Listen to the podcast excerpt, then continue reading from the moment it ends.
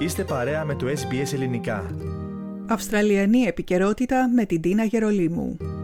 Μετά τις υψηλές θερμοκρασίες που κατέγραψε χθες η Βικτόρια, η πολιτεία επλήγει από σφοδρές καταιγίδες που άφησαν χιλιάδες κατοίκους χωρίς ρεύμα χθες βράδυ αλλά και σήμερα το πρωί.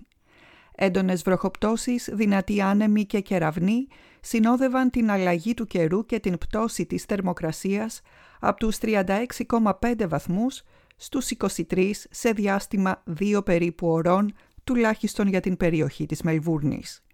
Η Μετεωρολογική Υπηρεσία είχε εκδώσει προειδοποίηση για σφοδρές καταιγίδες σε ορισμένες περιοχές της κεντρικής Βικτόριας χθες βράδυ. Οι υπηρεσίες έκτακτης ανάγκης έλαβαν 237 κλήσεις για βοήθεια τις τελευταίες 24 ώρες. Από αυτές τις κλήσεις, οι 178 αφορούσαν πεσμένα δέντρα που έκλειναν δρόμους και αυλές σπιτιών, ενώ άλλες 35 αφορούσαν ζημιές σε κτίρια.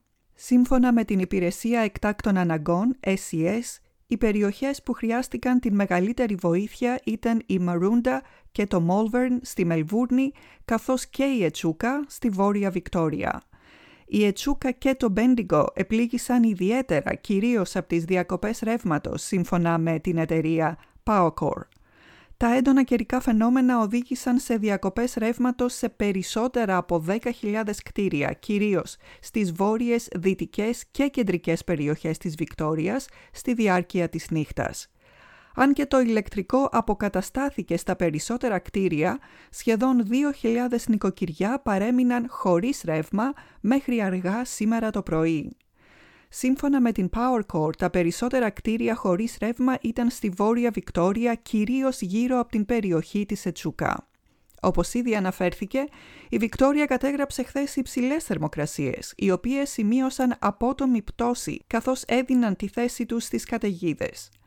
Αν και οι απότομες εναλλαγές του καιρού δεν είναι κάτι ασυνήθιστο σε ορισμένες περιοχές της Αυστραλίας τουλάχιστον, ας μην ξεχνάμε ότι η χώρα βρίσκεται στο φαινόμενο Αλνίνια, το οποίο φέρνει συχνότερες και εντονότερες βροχοπτώσεις.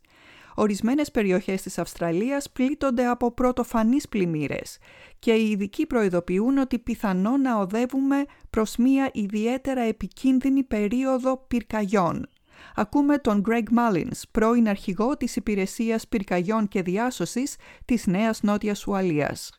Unfortunately, we'll see wild swings. So we'll go from flooding, there'll be grass fires. They're starting already because the red centre of Australia has gone green. Um, that grass will brown off and then burn.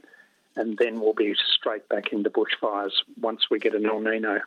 Πρόσφατα στοιχεία της Μετεωρολογικής Υπηρεσίας καταδεικνύουν ότι το 2022 για την Αυστραλία ήταν έτος με μεγαλύτερα επίπεδα υγρασίας και θερμοκρασίες υψηλότερες από τον μέσο όρο, κυρίως στα νότιο-ανατολικά της χώρας, όπου σφοδρές και παρατεταμένες βροχοπτώσεις προκάλεσαν μεγάλης έκτασης πλημμύρες.